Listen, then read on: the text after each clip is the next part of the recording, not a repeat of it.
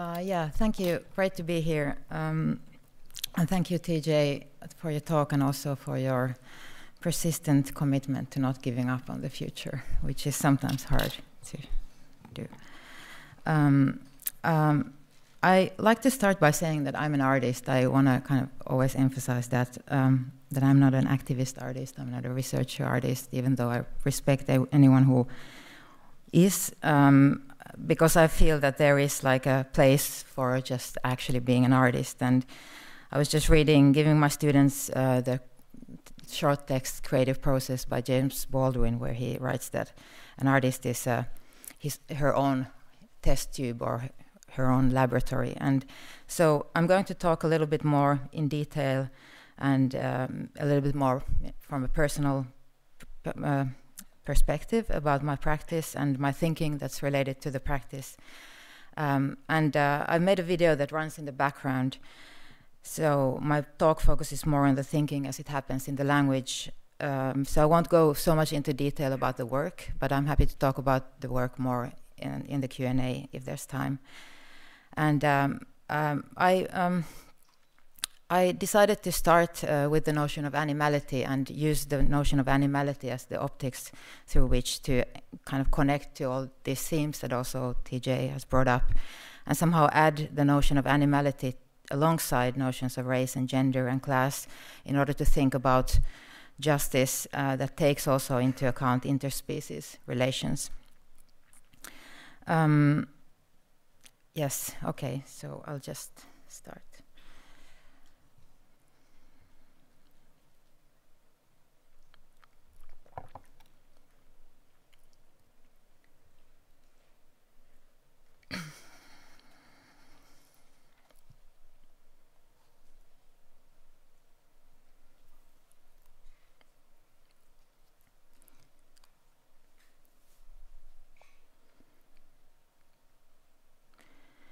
The uh, second law of thermodynamics describes the increase of entropy in the universe. This process is irreversible, and so entropy also acts as an arrow of time. Perhaps then loss is how we experience entropy. But even though I'm starting my talk with loss, it's good to also remember that what precedes the grief of losing something is attachment the love and care and attention forming the basis of coexistence and communality. The figure of the animal entered my work indirectly. This early one channel video installation wasn't a conscious exploration into questions regarding animality or ecology, but rather an attempt to grasp something that deeply concerned my own lived reality. Two years earlier, I had witnessed my mother pass away and was shaken by the experience of what felt like her sinking into nothingness during the gradual cooling down of her body. This encounter with entropy, this grief, forcefully pushed me to use any means I had available for trying to understand the ethics of living and dying together, and later how our institutions and social organizations and systems of knowledge structure our living and dying together. What's important to note is that the image of the animal here is not a metaphor for human passing. Rather, the euthanized horse is a being with whom I share a fundamental relationship with the world. We both are bodies, we both ourselves, and because of these things, we both are vulnerable. The 25 minute video is edited from nine hours of recording of what's best described as a kind of wake What's left out, out of the picture, however, is the site of this wake, the grim, noisy facility where slaughterhouse leftovers and carcasses of domestic animals are brought and ground into protein powder that's fed back to farm animals. Thus, the animal doesn't enter my thinking as a radical alterity, though it does also pose a question about otherness.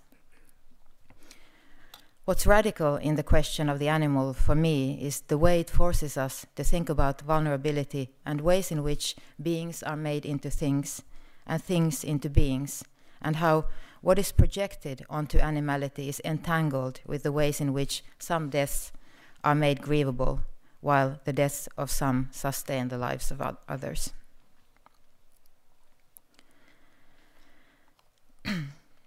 A later version of the piece shows five different animals of unedited durations accompanied by a soundscape of a low, continuous exhaling. The name of the work, Community, is an attempt to include the people witnessing the cooling down of the animal figures as part of the landscape of the work.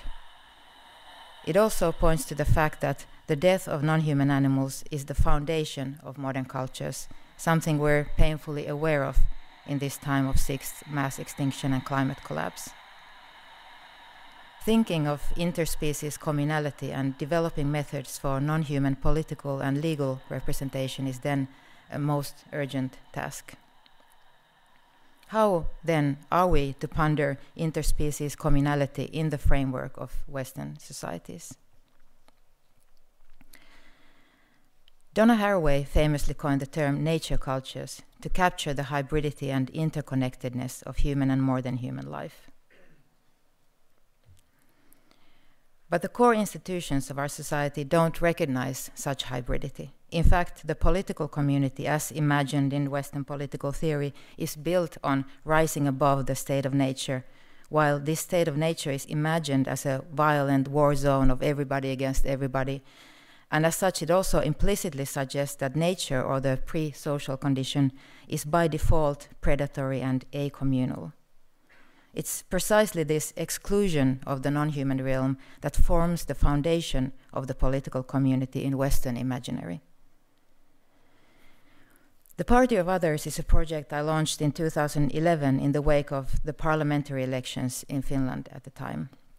The political climate was suddenly saturated with the xenophobic and othering language that followed the rise of white nationalist populism, while at the same time, movements for expanding the realm of the political to include more than humans and other excluded groups were gaining traction in the political landscape the beginnings of the polarization that we see a, as a very wide void today. For the project, I interviewed people who represented the interests of the more than human world in their various practices, practices and asked, what would a community without exclusion look like? What could be the system of governance of such an interspecies political community? The exhibition, which presents video and sound material from the interviews, explores the way in which language functions as a threshold for political participation in Western thought. Only certain kind of language, the kind that has syntax and grammar, is accepted as language proper, and so most of the beings in the world are excluded from, from even uttering their desire to enter the political stage. And so I asked the people I was interviewing to refer to more than human beings with the pronoun them as a way to emphasize the possessiveness of a structure that relies on talking on behalf of the other. The rhetoric of what should we do with them or what do they need is resonant to many political campaigns for inclusion, but the challenge of including non humans is more profound, as they are never able to join our political community unless we radically rethink its foundations.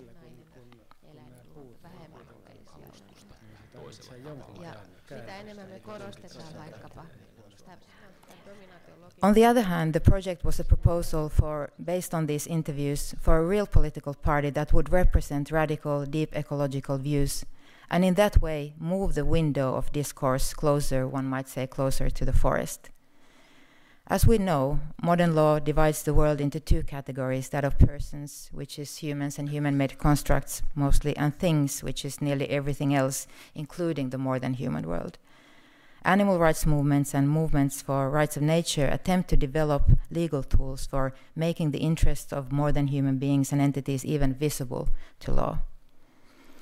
While ini- initiatives for the rights of nature often emerge from places with strong indigenous presence and spring from the notion of decolonization of the whole anthropocentric state apparatus and its hierarchies, animal rights theory tends to work through a notion of inclusion of individuals to the existing framework. An interesting recent example is the work of Sue Donaldson and Will Kymlicka. who, in their book Zoopolis, propose expanding citizenship theory to non human animals.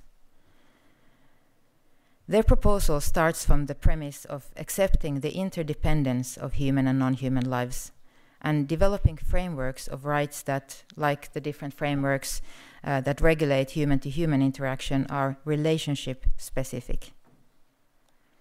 In this view, non human animals can be considered citizens, denizens, or having their own sovereign territories that need to be respected. Donaldson and Kymlicka draw, draw from disability studies that foreground the fact that many of us are not capable of entering the logosphere of politics, yet do have interests. Concepts such as dependent agency or assisted agency, that can also include nonverbal communication, make room for political belonging that's not reserved only for those who can voice their concerns. The underlying issue, however, is that the state and its notion of citizenship and subjecthood is already not only anthropocentric and exclusive, but that the way the figure of the human at the center of Western political theory is constructed is already entangled with animalization. Museum of Non-Humanity is a touring memorial museum that presents a history of the construction of the categories human and non-human in Western thought. The exhibit consists of an archive that presents evidence of the ways in which humanity has been rhetorically distinguished from non humanity through the course of history.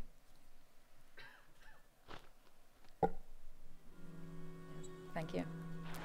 Um, the viewer can meditate on the violent history enabled by this conceptual separation in the melancholy space of the 11 screen, 70 minute exhibition, while the museum's future looking programming brings together practitioners from the fields of social justice, environmental, and animal rights struggles. Museum of Non-Humanity focuses specifically on one aspect of the non-human, namely the figure of the animal as the binary opposite of the human. In order to see how the figure of the animal operates within racial capitalism, I've found it helpful to parse out different conceptualizations of animality so that we're able to work in their intersection. First, there tends to be a divide between animal rights discourses and social justice discourses. This conflict can be traced back to their ways of conceptualizing the human animal divide as a species divide.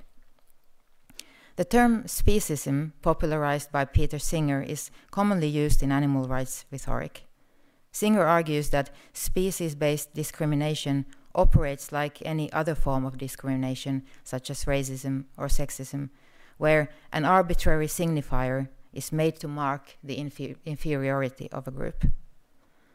Singer leans on the moral theory of Kant, which defines the worth of human beings based on their ability um, for self reflection and autonomy. Singer argues that if we take this as a starting point, the fact that, in fact, many animals are autonomous and should be considered moral subjects, whereas, and this is a highly problematic claim which kind of uh, slips from speciesism to ableism, the moral worth of many humans who do not possess these qualities should be reconsidered. On the opposite side of this species barrier is then social justice struggles see that the problem is not so much the human animal divide, but the fact that it leaks, in other words, that some humans are being treated like animals. What follows is an unavoidable conflict where one group's rights challenge directly the other group's protection. Posthumanist discourse then complicates this picture by noting that the figure of the human and the non human are not, in fact, species constructs, but moral and juridical categories. Cora Diamond, for example, points out that moral categories are not created by observing differences, but by performative naming. Naming someone an animal constructs them as killable, while naming someone a human socially constructs them as protected. As Matthew Calarco notes, the question of the animal is in fact two questions. One concerns the conceptual human animal binary, and the other are concrete relationships with the non human species. This line of thought is premised on the assumption that since we humans are in fact animals, they, we have had to humanize ourselves by rejecting our own animality. Giorgio Agamben famously calls this process the anthropological machine, a lethal process at the core of Western thought that tries to ceaselessly and forever unsuccessfully to stabilize this distinction between humanity and its underlying animal body.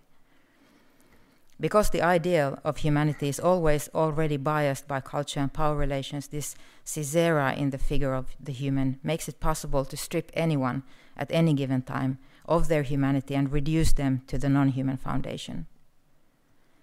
For Agamben, this operation at the heart of Western thought creates the conditions of possibility for genocides and extermination camps. In this view, racism, sexism, homotransphobia are instances of animalization. All the historic divisions generated by the anthropological machine requires the concept of animal as their reference. But the animality at play here has little, if anything, to do with the multitudes of non-human species and individuals. Rather, it's a theoretical abstraction that is already constructed through projecting onto it everything that is rejected from the racist, sexist, and so on ideal of man. And so, posthumanist thought, in its various forms, expands this notion and argues that also other species and nature can be seen as being dehumanized through a logic that relies on an anthropocentric hierarchy. The last approach, and in my mind the most productive one, is developed by thinkers who approach the question of the animal from a decolonial perspective. The philosopher Syl Ko argues that in order to understand human animal relations and the logic of animalization in the contemporary moment, it's necessary to include the optics of race. Ko states that even though animal abuse as well as discrimination of humans has always existed, the emergence of race in the wake of the colonization of the Americas radically transformed also human animal relations. What Ko argues is that with the invention of race as hierarchies within the, in the figure of the human, the animal as the binary opposite of human proper was accompanied by a new figure, that of the subhuman, the racialized human other. This figure was placed in the cosmic order somewhere between humans and animals.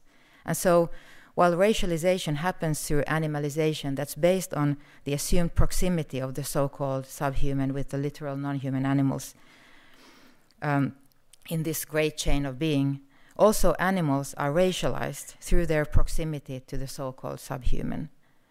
So the subhuman and the animal become two faces of the binary opposite of the white supremacist uh, human proper in Western imaginary. Che Gossett writes re with regards to the tendency of animal rights movements to treat the struggle for animal rights as a linear progression. Uh, quote, it is as though animal is the new black, even though blackness has already been racialized through animalization. End quote. Maneesha Deckha notes similarly how resorting to equal human rights is not possible if the ideal of the human has already been constructed by excluding from it racialized others. Syl Ko builds a powerful argument for what she calls black veganism as a form of resistance to all forms of animalization that are based on colonial white supremacist notions of humanity. In the light of this, it's clear that it's not possible to fight racial capitalism without fighting the logic of animalization. Humanity and animality are not species categories. Some animals are indeed white and privileged, while a widening majority of the world's populations of all species is being reduced to a disposable mass that sustains the accumulation of wealth for the few. Capitalism needs non human, subhuman, and inhuman resources. The surplus is literally extracted from someone's body. To think of the question of the animal through the optics of animalization, I think, allows for thinking of constructive forms of resistance in this intersection of race and animality. Now I just want to check that the sound channel is on. Yeah, thank you. Um, despite Despite his investment in the logic of animalization, Agamben is not really interested in the fate of non human animals.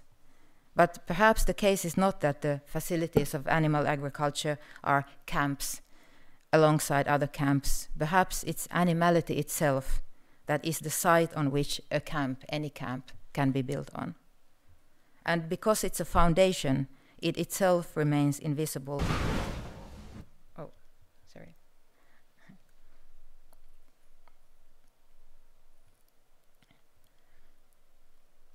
because it's a foundation, it itself uh, remains invisible, even when it reaches massive proportions. Carol Adams points to the fact that the animals we consume are most often female animals. It's the fate of the female animal, both human and more than human, that literally sustains capitalism with her labor. Perhaps this is one of the reasons animal agriculture is still not fully politicized. Consider the fact that a mind blowing 41% of the land of continental USA is occupied by animal agriculture, almost half of the country. The all American burger is, in fact, a colonial weapon for grabbing indigenous lands. And while the world is grieving for the 1.25 billion animals perished in the wildfires in Australia, 8 billion die every year in the US alone in a normal state of affairs. The grief over Australian wildlife grows out of a sense of unnecessary tragedy, that they died for nothing, even when we're talking about sheep and other domestic animals that were in fact raised just to be killed. But animals in, in, animal agriculture die for profit, and so profiting from violence is one way of making killable by removing deaths from the realm of tragedy how to make this 8 billion or the tens of billions globally also an urgency and ongoing crisis.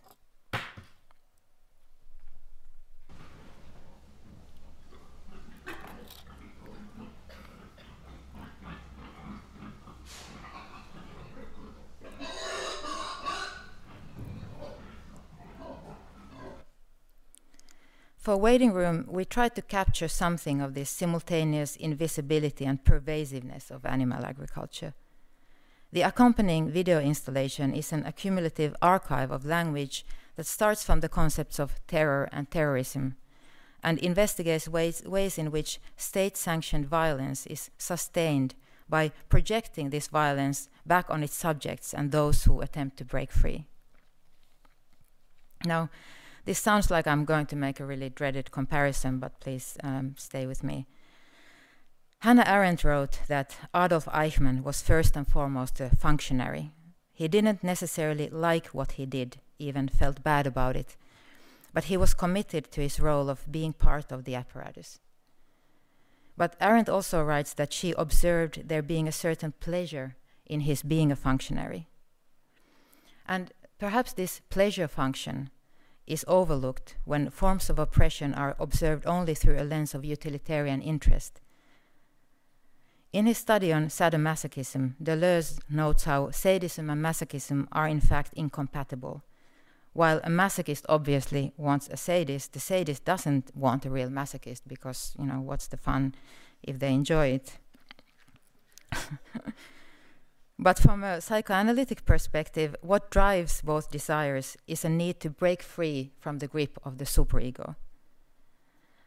The, for the sadist, this means a state of lawlessness, a kind of Desadean institution without law, whereas for the masochist, this means a childlike letting go of all responsibility. Perhaps forms of oppression are entangled with this desire, where the realm of non humanity or animality function, functions as a way to create lacunas to where, to use Agamben's words, anything becomes possible, not only for the sake of material gains, but for this sense of freedom itself.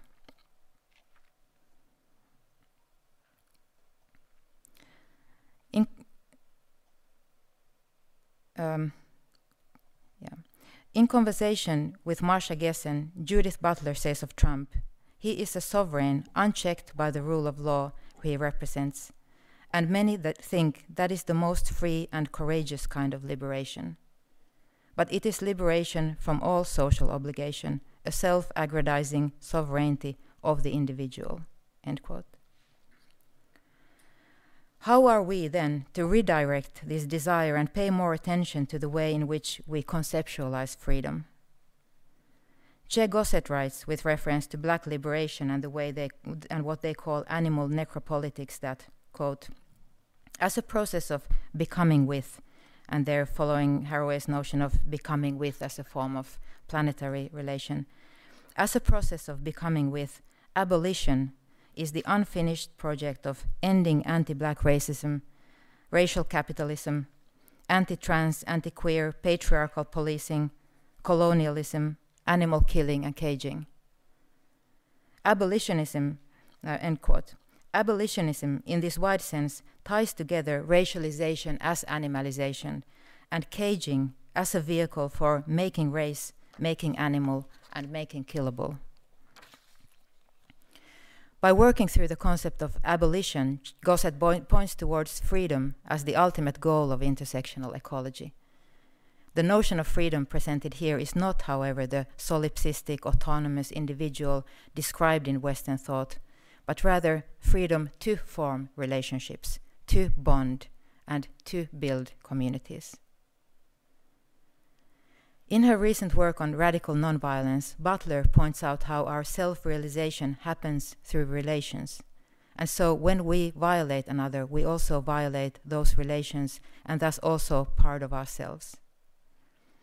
The assumed autonomy, ability, and individuality of even a normative bodied human are at best temporal condition. We're much better characterized by dependency, interdependency, and being differently abled at different times of our lives. Our existence is radically interdependent. Following Butler, when we cage beings, be it human or more than human beings, we cut them off from this most fundamental form of self realization. We literally amputate their being. The world of climate justice, then, has to be a world without cages. Fuck cages. Seriously.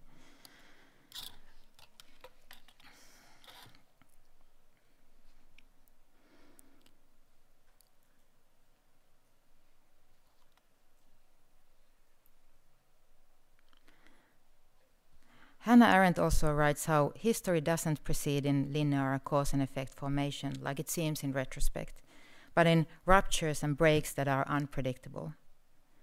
This is true in the micro scale of art practice as well. You work with what life brings to you. Some years ago, I faced a personal life crisis. Right after the collapse of a relationship, I was diagnosed with a serious illness. And in order to process what I was going through, I started taking photographs and posting them on a fetish site my lover and I used to hang out. Facing a real threat to my life and experiencing the heightened fragility of my body, the imagery of the theaters of objectification and dominance started to feel more problematic, as if too much closeness to reality would shatter the distance that makes pleasure possible. I didn't make these images for an art, art audience. What motivated me instead was a raw and desperate need to express heightened by an awareness in the face of my possible death that everything in my subjective experience, its details and colors, memories and fears, aspirations and hopes would disappear with me. That this thing that I take for granted, that the world opens to me as something and carries significance and meaning in these particular ways, is not any external objective reality, but my reality a world that I have created as a world and that would not survive my passing. I bring this series up despite it being a little uncomfortable because I think it's important for our conversations to remember that there is knowledge that we can only access experientially, or that the experience is what gives our thinking its fulfillment. Audre Lorde refers to rationality as a road. If it doesn't come from somewhere and lead to somewhere, it's useless. This somewhere is the fleshy reality of embodiment. And so, underlying all ethical discourse is this deeply experiential awareness that inside this body, that's just an object amongst objects, exists an internality, that I carry a world within me, that I am someone. And as someone's, what we share is our worry over our bodies, which means worrying about these immensely precious worlds that we're given to guard. This condition puts us in a place where managerial approaches to ethics fall apart because there is radical equality in that condition. Not characteristics like autonomy or rationality, but the simple fact that we, all of us who are someone's, experience life as something is what makes us vulnerable. The life of a pig on a hog farm is as precious to it as mine is to me. So, to live ethically is not to blindly follow rules laid out by some utilitarian principle, you know, your grandmother on one train track and three strangers on the other, what would you do? Um, but to accept the weight of the daunting unsolvability, unsolvability of the task. What radical equality of lives means is that quantitative approaches are always violent. Because ethics starts where we acknowledge that there are worlds that live inside fragile bodies, and the crime of the worst acts of mass violence towards both humans and non humans is to deny this internality, to deny that there is anything but the body and thus also to deny that there is anything ethical to consider. To live ethically is to carry the awareness of this radical equality of life, and that in spite of this, we have to make decisions, including decisions that kill. And it must be stressed here that to think of the radical equality of lives, inc- including the lives of those non humans who are selves, does not mean mobilizing a racist slogan like all life matters. As Butler points out, the radical equality of lives is situated in a world where some lives are considered more valuable and more grievable than others. And how we think of animality reflects back to all other moral divisions. The place of struggle and resistance is always in making grievable those lives that are placed outside ethical consideration. Now, I want to pause and talk a little bit about art and politics. So, we usually approach art from the perspective of the tradition of aesthetics, which sees art as a certain kind of doing and making, in other words, as form. What I, as an artist, have found myself struggling with is that to think of art as production of forms essentially or effectively dismisses the artist as someone who has any expertise on art practice. It's true that the artist doesn't have any special authority over the meanings their work carries. But what this notion misses is that art is not only doing and making, it's also, and I argue most importantly, a way of being. What I mean is that in the background of any making and doing of art, there's a certain openness towards the world that's necessary for the practice. Uh, or I might say, is the practice you need to let the world in, to let it move you, to touch you, to have intimacy with the world in a way not so unlike the intimacy we experience in our interpersonal relationships. Intimacy creates a space where it becomes possible to be vulnerable and to have a more direct relationship with the world. In this, vulnerability is not a weakness but an ability to be open and be moved by an encounter. What I argue is that this kind of relationality is already present in art practice. Art is not so much what I do and make, but rather an active relationship, an ongoing dialogue with the world. That's why work often feels like being with a friend or a lover. It soothes the, the need to connect because it is its own kind of a connection. It's a kind of thinking together with oneself which really is thinking together with the world, letting the world think within me.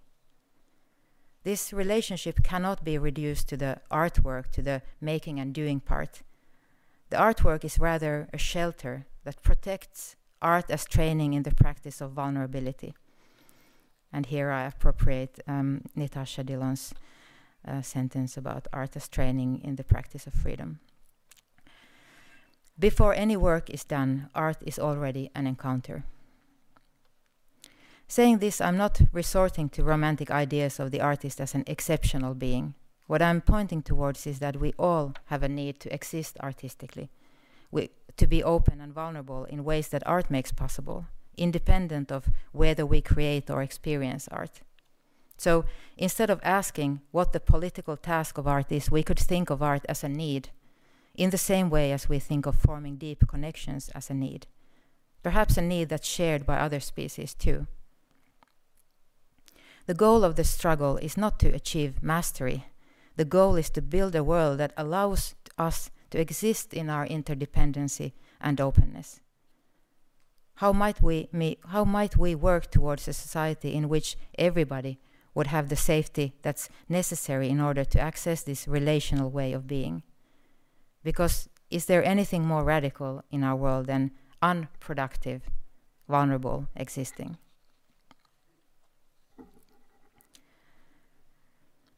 Institutions are sites of upholding fictions, social fictions, that determine the destinies of bodies. Creating imaginary institutions is a way to critique existing institutions and make visible their limitations and discriminatory premises. But more importantly, it's a way to create alternative fictions that bypass the fictions the world is currently run by fictions of money, of nations, of humanity, of law a memorial museum for the human animal binary or a political party for the more than human reflect back to the world and temporarily recreate the world as a place where these alternative fictions rule. And so, what these liminal temporal spaces can kind of hail into being is also new kinds of subjectivities that inhabit these fictions. What kinds of humans do we need to become for another kind of a world to emerge? What kind of a world do we need to build for another kind of humanity to be born? A world where vulnerability takes the place of mastery, freedom to bond the place of autonomy, and celebration in difference in abilities the place of ontological hierarchies. Becoming is a new installation uh, that explores this moment of becoming otherwise. It's premised on the idea that whatever is to come is already here, emergent, waiting to be noticed and grown. Instead of projecting a future, we focus on the moment of transformation and the different modalities change happens through. Based on interviews with uh, 37 women, uh, transgender, non-conforming, and non-binary people around us whom we admire and whose practices are in one way or another cultivating seeds of a way of being that has been shadowed by the patriarchal, white supremacist, anthropocentric order. Becoming asks, what should be cultivated here and now for another kind of a world to emerge? It doesn't lay out a single argument. Its scale and duration prevents any single idea dominating, from dominating. Instead, we think of it as a place, a place that's built on attachment and lived, lived community, and that opens up to welcome others to think and become together with the interviewees and with the landscape they inhabit. I'll uh, end with a short trailer or kind of like a teaser of this work in progress. And so the piece will be an immersive three-screen video installation with the screens like on opposite sides of the space, even though here they're all compressed to uh, into this one triptych. And uh, we don't know yet, but we assume that the duration will be over three, three hours long. So it will be like a place where you can come in and um, encounter whoever happens to be there and stay as long as you like, but you're not supposed to uh, grasp the whole thing at once. Um, and the song is by the indigenous Sami, Inari Sami educator and singer Anna Morottaja, and it's about a peaceful place.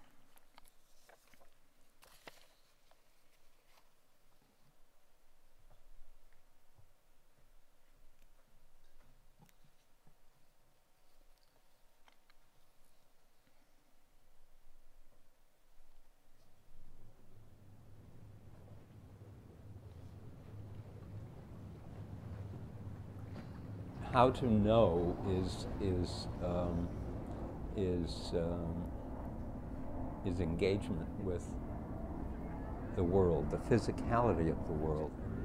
When I walk around, um, I touch I touch things. I want to see what they feel like.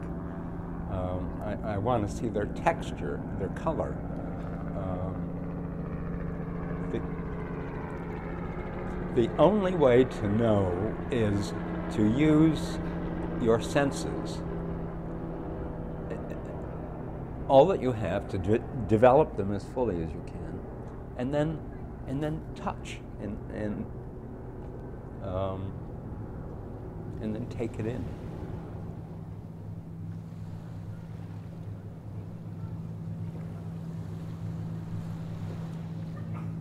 I think that some people need to claim the human. I think that's really important. And when I say people, I mean specifically like Europeans, white people. And I don't mean this as white people as a whole, but like specifically those who have benefit from the category of whiteness need to claim the human. Um, because I think that there's something really detrimental about just throwing the human away. Um, I think that if we throw the human away, we sort of uh, there's there's this possibility of like um, um, reenacting the same mistakes that we we've we've already committed.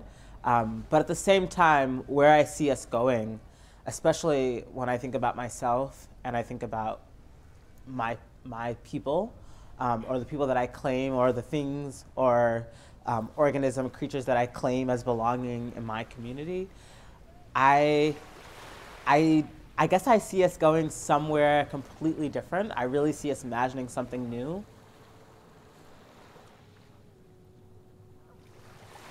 Like, what does it mean to not be sure? What does it mean to, um, what does it mean to not know what we're seeing before we even see them?